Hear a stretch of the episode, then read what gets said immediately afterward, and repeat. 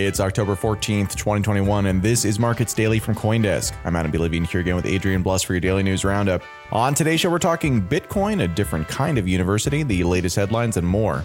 This episode is sponsored by Kava, Nexo.io, and Market Intel by Chainalysis. And just a reminder that Coindesk is a news source and does not provide investment advice.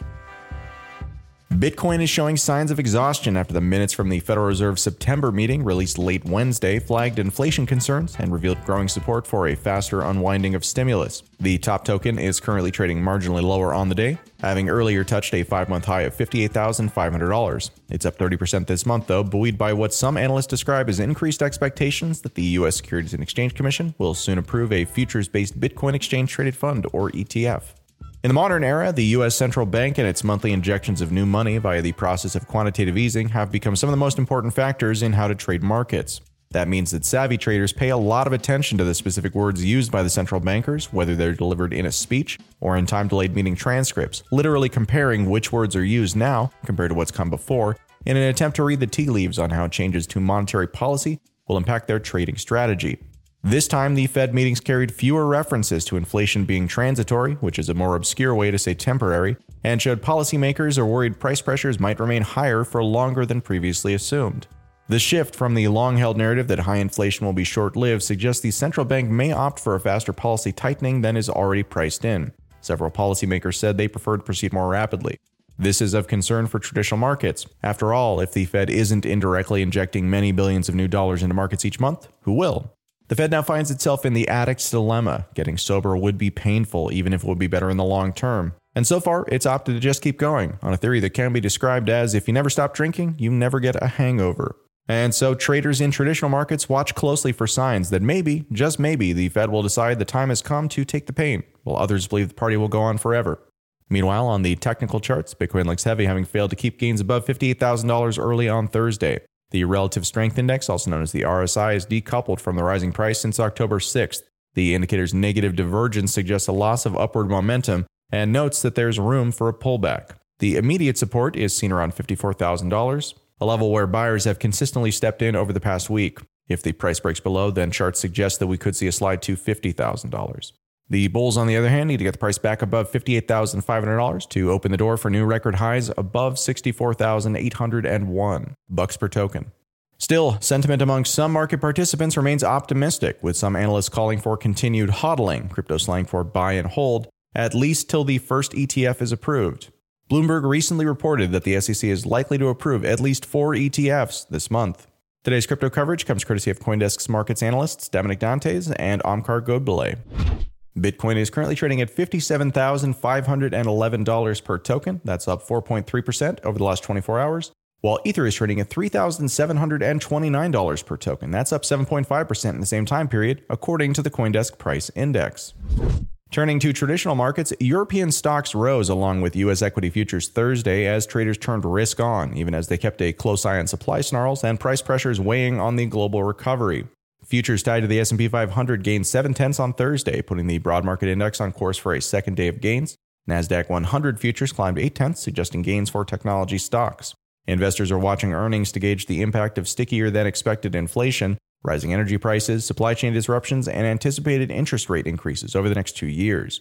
Meanwhile, European equities rallied on Thursday as investors' pessimism about inflation and potential interest rate rises was tempered by companies' earning reports that indicated consumer demand remained strong.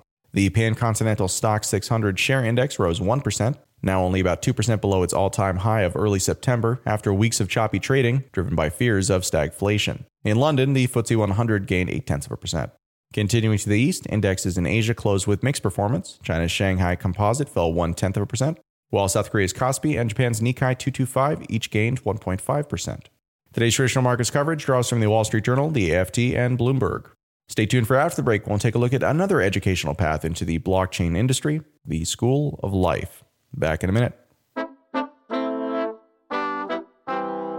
Kava gives you the ability to earn more by connecting the world's largest cryptocurrencies, ecosystems, and financial applications on DeFi's most trusted, scalable, and secure earning platform. Kava is an institutional grade cross chain engine built to scale on the largest decentralized proof of stake network. With loan APYs as low as 0% and reward APYs as high as 200%, Kava is the safest place for you to grow your digital portfolio. mint stablecoins, lend, borrow, earn, and swap safely across the world's biggest crypto assets with Kava. To learn more, visit kava.io slash marketsdaily. Looking to make the most of your crypto assets? Nexo.io's got you covered. Grow your wealth securely with Nexo's high yield interest accounts.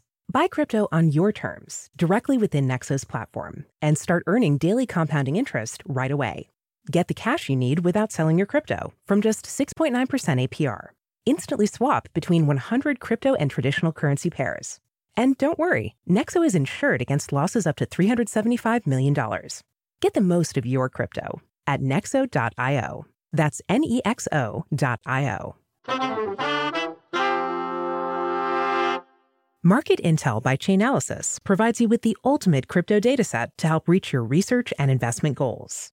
As an asset manager seeking confident crypto investments, or a venture capitalist identifying and funding emerging players, you'll leverage 53 metrics across 10 categories, like whales, exchanges, liquidity, and supply, to maximize your insights. Get started now by heading to markets.chainalysis.com. That's markets.chainalysis.com. Today's featured story is an opinion piece by James Cooper, who's the professor of law and director of international studies at California Western School of Law in San Diego. It was on the sidelines of the World Economic Forum in Davos, Switzerland in January of 2018 that a young entrepreneur from the People's Republic of China came up to me and said, I really liked what you said during your panel. Would you like to be the regional COO of our blockchain company? It was a strange way of onboarding, but Bitcoin was at $20,000, and because I was on sabbatical, I answered with an emphatic yes. We settled on an advisor role for a few months, and so began my mad dash into the space. In fairness, I knew a little bit about disruptive technology, but dove into the rabbit hole, reading white papers, listening to podcasts, practicing questions like, What's your transactions per second? and using expressions like, We can build a dApp for that. Frankly, I learned that business development people, marketing gurus, and alignment specialists who did not have engineering backgrounds knew about as much as I did. It was classic learning by doing, a methodology I had pioneered for two decades, building trial advocacy and other skills training programs for the legal reform movement that had swept Latin America as it returned to democratic governance. Leapfrog technologies like case management software, ballistics, and DNA testing were revolutionary as that continent transitioned from the inquisitorial model to the adversarial model in criminal prosecution. But nothing prepared me for the baptism by fire that I encountered in the blockchain sector. Having trained as a lawyer was of great assistance, particularly because so many blockchain enthusiasts and entrepreneurs may have been simultaneously breaking securities laws, immigration law, corporate law, tax law, and labor law. It was like one big issue spotting examination, but the technical issues were far beyond my comfort zone. For that, I relied on my new mentor, my boss from China, who was literally half my age. Working with him was part master's degree in disruptive industries, part cultural competencies crash course, and part internship in Chinese regulation. He taught me about POW, POS, PBFT, and a host of other acronyms that transcended continents, economic models, and generational gaps. I taught him how to tie a Windsor knot for his formal look, something we needed to do even if we were in this sector. The bankers, lawyers, accountants, and foundation presidents we met still liked formality. For years, the dynamics behind the supply chain involving China could have meant that some child laborer was involved in the manufacturing process, this story is the opposite. Up until two weeks ago, when China finally banned all things crypto, although the truth is that authorities there had long banned the industry, the kids from China were not just making consumer goods, but creating the foundations for the fourth industrial revolution, and they're readying their generation to lead it. The work hours were almost the same as the Shenzhen sweatshops of old, grueling days. But Eric, then 27, did not toil away for a few dollars a day. As the company's CTO, he was leading software development with teams around the globe. Suddenly, he was thrust into the role of CEO, and our timetables got even shorter. We would pitch our team as networking from Beijing, Boston, and Bangalore, although the Indian team was really working out of Jaipur, alliteration sells. We scoured the globe for teams in Bosnia and Vietnam to no avail. Technology was fast eclipsing finance, giving an advantage of technology centric leadership rather than the money folks calling the shots. At the Cardinal Pitch Club in Stanford University's Faculty Club in March of 2018, Everyone confirmed that funding was not an issue confronting emerging technology startups. Getting the right technologists was. It was no surprise that the signing bonuses were de rigueur and competition among projects intense. So was burnout. These new kids on the blockchain were the rock stars of their generation. They were in their late 20s and early 30s, smart, beautiful, and rich. Well, much of it in crypto. They did not think twice about going to an airport and getting on a plane to Shanghai, Singapore, New York, or Davos without advanced airline reservations. They had not yet arrived at the stage of throwing TVs out of the hotel windows, but I did encourage it a few times. Even electrical engineers need to let loose every now and then. These kids did not have a tattoo among them. There was no time for such needless diversions. They had some coding to do.